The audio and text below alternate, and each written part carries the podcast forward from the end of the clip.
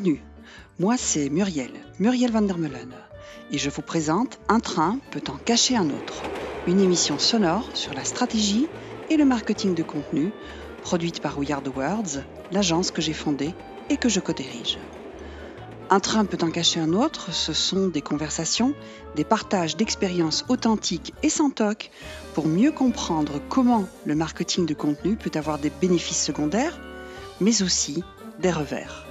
Bienvenue dans Un train peut en cacher un autre et en voiture.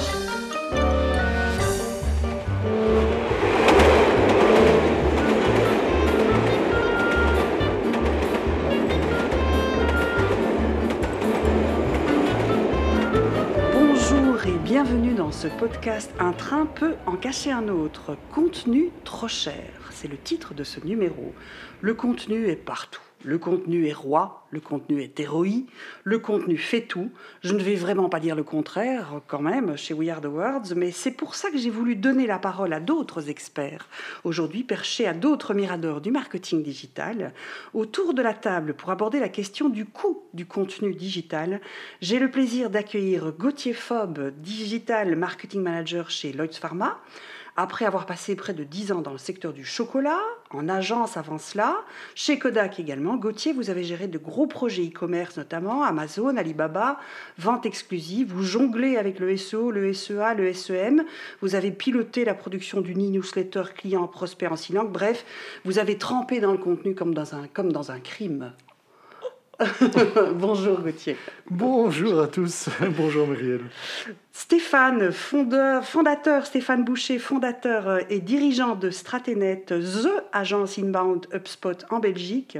Stéphane, c'est le détracteur du bullshit, l'adepte des figures, numbers et results. C'est, car Dixit, notre gourou de nous, euh, de l'inbound chez nous en Belgique, c'est, dit-il, le seul moyen d'atteindre une croissance durable, zéro bullshit. Bonjour Stéphane. Bonjour Muriel. Alors, je vous remercie d'être euh, avec moi autour de la table pour aborder cette question délicate contenu trop cher. Première question, Stéphane, est-ce que c'est pas le premier reproche en général qu'on fait au content marketing? C'est trop permaculture, c'est trop durable, c'est trop long à donner du résultat. Autrement dit, euh, ça coûte trop cher. Trop de temps pour l'audit préalable, aligner contenu et persona, produire et semer, diffuser avant de récolter, trop long, trop lent, ça coûte trop cher. Euh, bah, oui et non, en fait tout dépend de comment on mesure les résultats derrière. Donc euh, on pourrait croire effectivement ça prend beaucoup de temps. Euh, si on mesure les résultats d'un point de vue SEO, bah, effectivement ça va prendre peut-être six mois. Euh, ceci dit, on peut avoir des résultats de manière beaucoup plus courte. Si ce contenu est diffusé sur les médias sociaux, il peut déjà attirer des visiteurs. Euh, si ce contenu est repartagé dans une newsletter, il a aussi un impact sur les cibles. Donc euh, oui, ça coûte, je pense, un peu cher. cependant, les résultats sont durables. Donc en fait, la question, c'est euh, comment est-ce qu'on utilise le contenu et les méthodes d'amplification pour bien le rentabiliser. Quoi. Exactement. D'accord. oui, votre avis? Oui, en fait, euh, c'est comment on utilise ce contenu. En fait, moi, je reviendrai même à l'essence même, c'est quelle est la finalité de ce contenu? D'accord. Pour moi, c'est d'abord ça qui va m'aider à vraiment définir la stratégie de comment je vais valoriser ce contenu, comment je vais le décliner, sous quelle forme je vais le décliner. D'accord. Et à partir de ce moment-là, je vais voir effectivement quelle est la, technique qui va convenir le mieux pour, le, pour vraiment le, mettre en, avant euh, tout au long de, de, de, son déploiement et de, de la stratégie qui, qui, qui, va le soutenir. D'accord. Donc au fond, la question aussi du coût du contenu, c'est en fonction de son utilité et de sa finalité. à la base, c'est la première question. Exactement. Donc ça veut dire qu'il y a des moments où vous dites, euh, ben non, là on va pas faire du contenu, on va faire autre chose on va faire de la publicité. Alors, il faut peut-être définir aussi ce que c'est le contenu. Effectivement, vous parliez de SEO, contenu, on va dire, non payant, du mhm. coup organique, hein, permaculture. Il y a le SEA, il y a le payant également, même sur les réseaux sociaux. On voit bien avec Facebook aujourd'hui. Est-ce mhm. qu'on a tendance à dire que c'est le contenu organique qui coûte plus cher que le contenu payant, ce qui serait un peu un oxymore?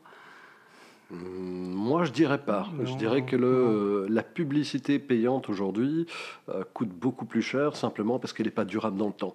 Donc, dès qu'on arrête effectivement d'injecter de l'argent, que ce soit dans AdWords ou dans la publicité Facebook ou même LinkedIn, bah, quelque part, après, c'est fini. Euh, tandis qu'un contenu organique, lui, va vivre beaucoup plus longtemps, en tout cas sur Internet, euh, va vivre beaucoup plus, en tout cas en termes de référencement naturel, il va pouvoir être utilisé après tant d'un point de vue marketing, mais également d'un point de vue sales, pour pouvoir euh, convertir une cible, par exemple. C'est le principe de l'inbound d'ailleurs, non? C'est d'aller semer, récolter des fruits, euh, travailler sur la pérennité et la durabilité. Exactement. C'est vraiment un contenu à chaque étape en fait du parcours d'achat. D'où la finalité et l'utilité du contenu aussi, puisqu'on va concevoir des contenus en fonction effectivement du besoin de la cible en fait, Exactement. et de son Ouais. niveau de maturité. Totalement. Gauthier, est-ce que euh, on traite le contenu de la même manière en B2C et en B2B Alors le, le contenu B2B a en fait fort évolué euh, grâce, je pense, à la technologie ou aux technologies en général. Euh, le contenu B2B, on va dire, il y a 10-15 ans, était euh, assez euh, classique. Oui. Euh, c'est-à-dire c'était d'abord décliné sur des supports vraiment standards, que ce soit de la presse ou dans des magazines. Oui, du RP. Euh, voilà, du RP. Mais c'est plus du tout le cas à l'heure actuelle. Euh, le contenu B2B à l'heure actuelle, en fait, c'est très très fort rapproché du contenu B2C. Oui. Parce que je pense que son audience aussi n'a plus tout à fait une, une attitude très, on va dire, ancienne dans le sens où euh, je consulte mon contenu comme je consulte une, un- Une revue, une, revue, un- une ouais. newsletter papier. Non, maintenant il est plus dans une attitude plus proactive, plus dynamique. Et donc ce qui veut dire qu'il attend que ce contenu lui-même soit plus dynamique, plus engageant, plus interactif. Et donc c'est pour ça que le contenu B2B, pour moi, a tendance à, re- à se rapprocher très très fort du B2C. Hein, le, le cas très concret, c'est euh, la partie témoignage, Oui. où dans le B2B, ça a une valeur C'est énorme. Ben, vous retrouvez ça aussi dans le B2C. Euh, donc il y a comme ça, je trouve, euh, une, euh, le, le B2B est parvenu à retrouver dirais, une certaine jeunesse Oui. euh, grâce ben, aux technologies, grâce aussi, je pense, à, aux, je dirais aux éditeurs de contenu qui sont Oui. parvenus à trouver justement cette nouvelle jeunesse. euh, et ce qui permet aussi de finalement de trouver un, un- dialogue, un échange qui est aussi euh, plus enrichissant. D'accord. Euh, donc le Sous couvert de pertinence toujours, voilà, évidemment. bien sûr, bien sûr. Très bien. Par contre, des euh, dispositifs tels que livre blanc, webinar, etc., du coup, je, je pose dans l'autre sens la question, Stéphane, on a moins ça euh, dans le B2C, ou alors ce sera appelé autrement, guide pratique ou tutoriel ou... Alors, on a moins ça effectivement dans le B2C, c'est-à-dire qu'aujourd'hui, c'est pas encore vraiment très ancré dans, euh, dans notre société, on va dire belge ou européenne. Mhm. Euh, par contre, c'est quelque chose qu'on retrouve de plus en plus dans, sur de grosses marques américaines. Euh, je vais donner un exemple. Aujourd'hui, il y a les barbecues Weber. Je ne sais pas si tout le monde Très, très connaît bien. les barbecues Oui. Weber. Super barbecue. Il faut voir leur communication, il faut aller voir leur site web. Ils font des webinars, ils proposent des cours et Ouais. des formations au barbecue euh, directement en ligne sur leur site web. c'est ça. Et donc là, on a un très bon exemple, en tout cas, de, euh, de B2C, où bah, justement le webinaire est utilisé aussi pour, euh, pour convertir quelque part la cible avant même qu'elle achète son, euh, son barbecue. Parce que c'est oui, aussi. parce que Ouais. c'est là la rentabilité du contenu en fait. Du coup, Ouais. c'est de pouvoir effectivement dans la finalité à la fois fidéliser, acquérir, euh, aider au processus décisionnel. Exactement. Et du coup, ce contenu, il est souvent pédagogique en fait, non? Exactement. fait. ouais. Oui, oui. C'est le Je- but. ouais. Euh, je vais illustrer aussi ce que Stéphane vient de dire à propos de, euh, des webinaires. Moi, j'en ai un autre qui est dans une marque de chaussures euh, belge, qui est Ouais. Ambiorix. Oui, Eh ben, c'est la même démarche. Et là, ce que moi j'apprécie pour ces, ces- ces marques qui ont compris euh, la, la notion de, de partage et de, euh, de formation, entre guillemets, ben là, ils donnent toutes des astuces sur comment entretenir ses chaussures. d'accord. Euh, et vous avez vraiment euh, tout un guide sur euh, depuis l'achat jusque l'entretien, le nettoyage, les réparations. et je trouve qu'ils ont vraiment saisi le, la notion de valeur à- ou du contenu à valeur ajoutée. D'accord. Et, du euh, justement euh, de l'engagement de la marque et de comment est-ce que je peux euh, apprendre quelque chose sur d'une façon un peu originale et qui sort des sentiers battus. Et qui sort du produit, c'est de l'expérience autour du produit ah ben, aussi. Exactement et c'est l'expérience de la marque davantage que le produit en tant que tel dans sa valeur d'usage en fait. Exactement. Et c'est un truc qu'on retrouve, je trouve pas assez encore en, en Belgique ou en Europe, c'est que aujourd'hui la plupart des marques, en tout cas que, que je connais, majoritairement utilisent le contenu à des fins de trafic sur le site web, référencement, etc., et pas à des fins d'expérience client. Euh, or, si on regarde bien, mais en fait, le contenu, il est présent euh, dans toute l'expérience client, tant avant l'achat que après l'achat, et c'est ça en fait qui fait le oui le customer delight. Exactement. Tout à fait. Euh, ça me fait penser à un de nos clients qui avait un e-commerce en savon et où on avait suggéré du contenu éducatif comme de fabriquer soi-même son savon. Il craignait que du coup, il n'ait plus de clients. Comme si les gens qui avaient une machine à pain ne vont plus chercher jamais de pain à la boulangerie. Donc effectivement, il y a encore cette crainte de se dire qu'ils perdraient une part de leur marché, alors qu'au contraire, donner, c'est recevoir en termes de contenu. Et ça, on a tendance à l'oublier dans le calcul du ROI du contenu. Stéphane, sur votre site internet, vous évaluez la croissance de vos clients en boostant leur trafic, le nombre de leads et de clients. Quelle est la part qui revient au contenu dans cette stratégie pour booster trafic, leads et clients? Il est sur tous les fronts, le contenu? Ah, Le contenu, il est sur tous les fronts. Euh, si je devais parler de part et de pourcentage, je dirais 80% vient du contenu. Euh, le reste, c'est euh, juste du budget publicitaire pour diffuser ce contenu et le promotionner. Mais je dirais au moins 80% parce qu'effectivement, ce contenu, bah, il est sur tous les fronts. D'accord. Gauthier, chez vous, entre le chocolat et le pharma, euh, même contenu, même quantité de contenu, pas même contenu bien sûr, mais même quantité de contenu pour les mêmes finalités? Ah Oui, à peu près, oui. oui C'est vrai? Oui, oui, oui. oui. oui le, euh, que ce soit aussi bien dans, dans, le chocolat ou dans la pharma ou dans d'autres secteurs, je pense que la, la balance, vraiment, maintenant, à l'heure actuelle, même si on est euh, si on a une tendance à avoir une sorte d'infobésité, mhm. hein, où il y, a, trop, trop, trop d'informations, trop de contenu, tue, le, contenu. le contenu. Euh, malgré tout, euh, si le contenu a cette, cette valeur, répond à, à, ce que cherche le, le consommateur ou, le, ou la cible, je pense que c'est on est vraiment dans cet ordre-là du 80-20. Hein, euh, surtout dans cette optique du long terme. D'accord. Euh, à court terme, c'est vrai que le, ce sera surtout le, et là, je crois que euh, on, va, on va en discuter peut-être tout à l'heure, c'est de trouver le, le, bon équilibre entre la partie du, du contenu naturel par rapport au contenu qui est payant. Oui. Euh, il faut vraiment trouver cet équilibre. Ça prend du temps et donc c'est, vraiment ce, ce, fameux long tail qu'on cherche. Oui. Et eh ben c'est, euh, c'est un travail à la fois au quotidien, mais aussi une, une vision à long terme qu'il faut pouvoir implémenter et suivre au jour le jour. Oui. Alors du coup, vous me faites penser effectivement au modèle PESO, hein, où il y a le paid, le, le, le, shared, le mhm. owned. Euh, du coup, parce que dans le naturel, il y a ça aussi, il y a le contenu généré par l'utilisateur, qui lui, on parlait des témoignages tout à l'heure.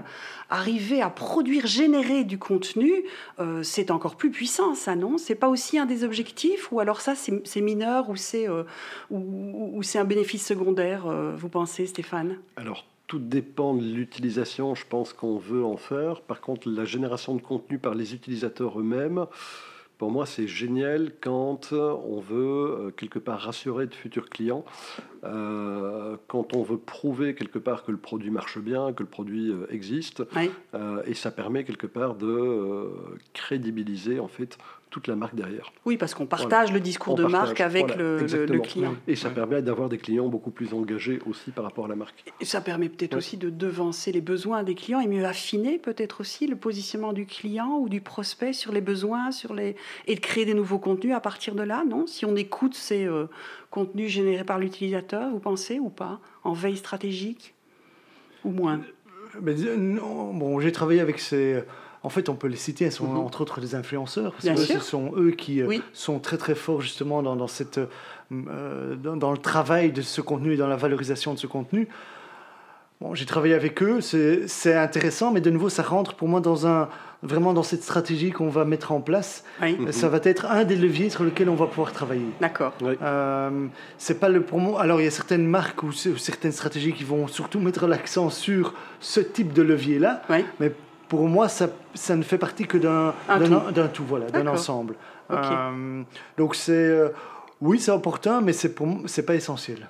C'est ça. ça Et ça ne suffit pas. Et ça, Ça ne suffit pas. Et ça dépend aussi de euh, est-ce qu'on est en B2B ou en B2C. Tout à fait. B2C, c'est assez secteur facile. aussi? Oui. Voilà, nous, on l'avait fait à l'époque pour Zalendo avec des blogueuses Oui. où on s'était vraiment éclaté euh, Ouais. dans, euh, euh, dans les articles de blog, Oui. dans euh, les témoignages, sondages, euh, concours aussi. Euh, ça avait super bien marché. Maintenant, c'était propice, euh, les blog mode, les blogueuses, les influenceurs. Par contre, dans le B2C, dans certains domaines, je vais dire, on a par contre un client qui fait de la cogénération par gazéification de la biomasse. Oui. J'imagine pas. Non, difficilement pour la blogueuse, voilà, effectivement, ou le euh, blogueur, Où, euh. où trouver de Oh, ce matin, je me suis Voilà. levée et euh, Voilà. j'ai voulu faire de la cogénération de biomasse. C'était ça, c'est Oui. ouais. D'accord. Ok. Oui, je vois bien. Alors du coup, puisqu'on dit que c'est une partie d'un tout, qu'il y a donc différents budgets, Mm. différents piliers, différents leviers, comment est-ce qu'on calcule le ROI de ces différents leviers et comment est-ce que dans un budget, on va aller euh, équilibrer euh, les choses? Est-ce que c'est la rentabilité directe qui est le premier critère, euh, Stéphane? Alors, pour moi, oui et non. C'est une drôle de question en fait. Euh, je mesure en fait le, la pertinence du contenu et le- le- la rentabilité du contenu en fonction d'un funnel qu'on a créé. Donc, c'est-à-dire que, ok, ben, euh, on a créé euh, du contenu, ça génère des visiteurs. Ensuite, ces visiteurs doivent se transformer en leads. Oui. Ces leads doivent se transformer en leads qualifiés marketing, en leads qualifiés pour la vente, et ensuite en clients. Ouais. Et ça, je le mesure en fait sur la durée.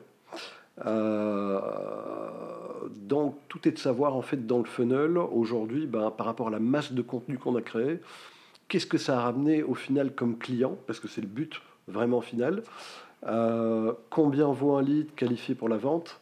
Combien vaut un lead qualifié pour le marketing C'est ça. Et combien vaut un, Et un du coup, donc ma fait question c'était et combien du coup va coûter le levier ambassadeur, par exemple, Mhm. dans l'activation, vous voyez, d'un de ces, euh, d'une de ces étapes? Est-ce qu'on se dit, par exemple, ben, le coût de solliciter des ambassadeurs sera trop cher par rapport à de la production de contenu SEO, de euh, pages catégories sur mon e-commerce, Mhm. par exemple, et du coup, je vais un peu équilibrer mon budget en fonction de ces objectifs-là? Mhm. Alors, oui, et du coup, autre question. euh, sur le, vous parliez aussi du, du- du fait de créer des contenus pour les différents niveaux de prospects. Mhm. Euh, Est-ce qu'il y a des clients qui vous disent spécifiquement, moi, je veux du contenu pour cette étape-là, mais pas pour les autres?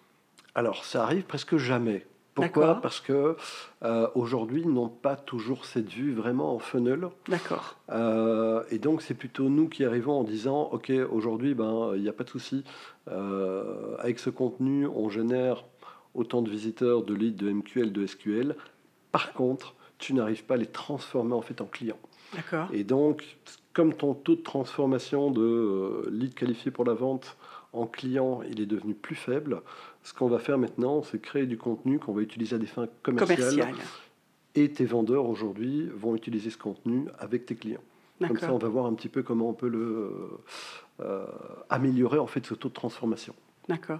Est-ce qu'il y a, Gauthier, selon vous, une, une- une sorte de, de recette ou d'ingrédient essentiel pour pouvoir acti- de contenu essentiel pour pouvoir activer Du coup, c'est euh, est-ce qu'on dit d'office il faut le site internet, la newsletter euh, et le Facebook Ah. euh, et l'ambassadeur ou pas l'ambassadeur Oui, ou- oui, oui. C'est ben, c'est- c'est une, c'est une- très bonne question. Le, euh, je la connais pas. Honnêtement, je n'ai pas cette équation Ouais, euh, miracle. miracle. Je ne l'ai pas. Euh, c'est l'avantage ou l'inconvénient, ça dépend comment on le voit, mais c'est l'avantage des technologies, c'est qu'on peut on mesure tout. Et donc on voit assez vite, finalement, si on est dans la bonne direction ou si au contraire on se trompe et on doit faire demi-tour. Parce que finalement, le, que ce soit au niveau du tone of voice qui, qui, qui- qui n'accroche pas du tout, ou que effectivement, euh, tu parlais du, du site internet, euh, ben, que finalement on n'arrive pas du tout à avoir le trafic qu'il faut Mhm. pour euh, atteindre un certain niveau critique. Donc je crois que cette équation, c'est un peu le, le- le Graal euh, qu'on qu'on essaye de- d'atteindre. euh, et on essaye de... Alors c'est aussi une question de budget aussi, c'est de Oui. voir ben, juste où veut-on mettre l'accent. Euh, L'un va apporter certaines, certains avantages que l'autre n'aura pas, que ce soit en termes de visibilité ou que ce soit en termes de, euh, d'échange. Donc c'est c'est- c'est- c'est- c'est pas évident, c'est pas évident. Stéphane? Euh, La question était La question était est-ce qu'il y a une recette ou des ingrédients? Il faut absolument avoir et le site et la newsletter et le parce que vous le disiez au tout début, c'est Mhm. qu'il faut activer, il faut amplifier le contenu. Donc une Ouais. fois qu'on crée le contenu, il y a du Facebook, il y a, il y a la newsletter. Est-ce que c'est obligatoire d'avoir euh, différentes sources pour, pour amplifier le contenu? Ouais, je pense, très clairement. Très clairement, euh, aujourd'hui, bah, effectivement, si on publie. Enfin, déjà, le premier step, c'est la régularité. Oui. C'est-à-dire que euh, on voit beaucoup d'entreprises qui ah ben tiens ok euh, je vais me lancer dans le contenu, je vais faire une stratégie de contenu et puis euh, ça marche bien trois mois ou même deux mois, puis après il y a moins de contenu, c'est moins publié et puis ça retombe. Donc là en fait s'il n'y a pas de régularité, il n'y a pas de scalabilité Oui. et on peut pas aller on peut pas aller plus loin. Euh, rien que d'un point de vue SEO, c'est euh, une page, un mot clé ou une série de mots clés, c'est ça aussi qui permet de grimper. Euh, donc régularité. Ensuite, bah, effectivement, il faut ce contenu. Ce contenu il doit être partagé sur les canaux fréquentés par les cibles Voilà, c'est euh, ça. au final de l'entreprise. Ça peut être du Facebook, ça peut être du LinkedIn, ça peut être du Twitter, ça peut être des groupes spécialisés également euh, LinkedIn. Et une fois qu'il est partagé, ben, ok, il va commencer à générer du trafic, il va commencer à bien, bien, bien, être bien référencé. Mais le but du jeu, c'est effectivement d'amener des visiteurs. Et ces visiteurs, le but du jeu, c'est de les convertir en lead. Mhm. Et puis ensuite, c'est c'est de les qualifier. Euh, et ce contenu, bah, pour moi, il doit aussi être diffusé dans la newsletter parce que même si je suis aujourd'hui euh, euh, dans la base de données euh, de We Are the World, Mhm. et je vais pas tous les jours sur le blog. Comment ou- Non, j'y vais au moins une fois par semaine. J'y vais au moins une fois par semaine, tu vois. Mais tu vois, ça me fait plaisir de recevoir la newsletter parce que un moment où j'ai plus le temps le soir chez moi. Le push et le pull, c'est ça? Exactement, j'ai le temps de la- j'ai j'ai le temps d'y regarder. Là, je clique, je reviens sur le site web, je retombe sur d'autres informations qui m'intéressent. Et quelque part, c'est ça aussi qui permet d'avoir un engagement avec une marque, que ce soit B2B ou B2C. Ouais. C'est le fait de faire revenir l'internaute.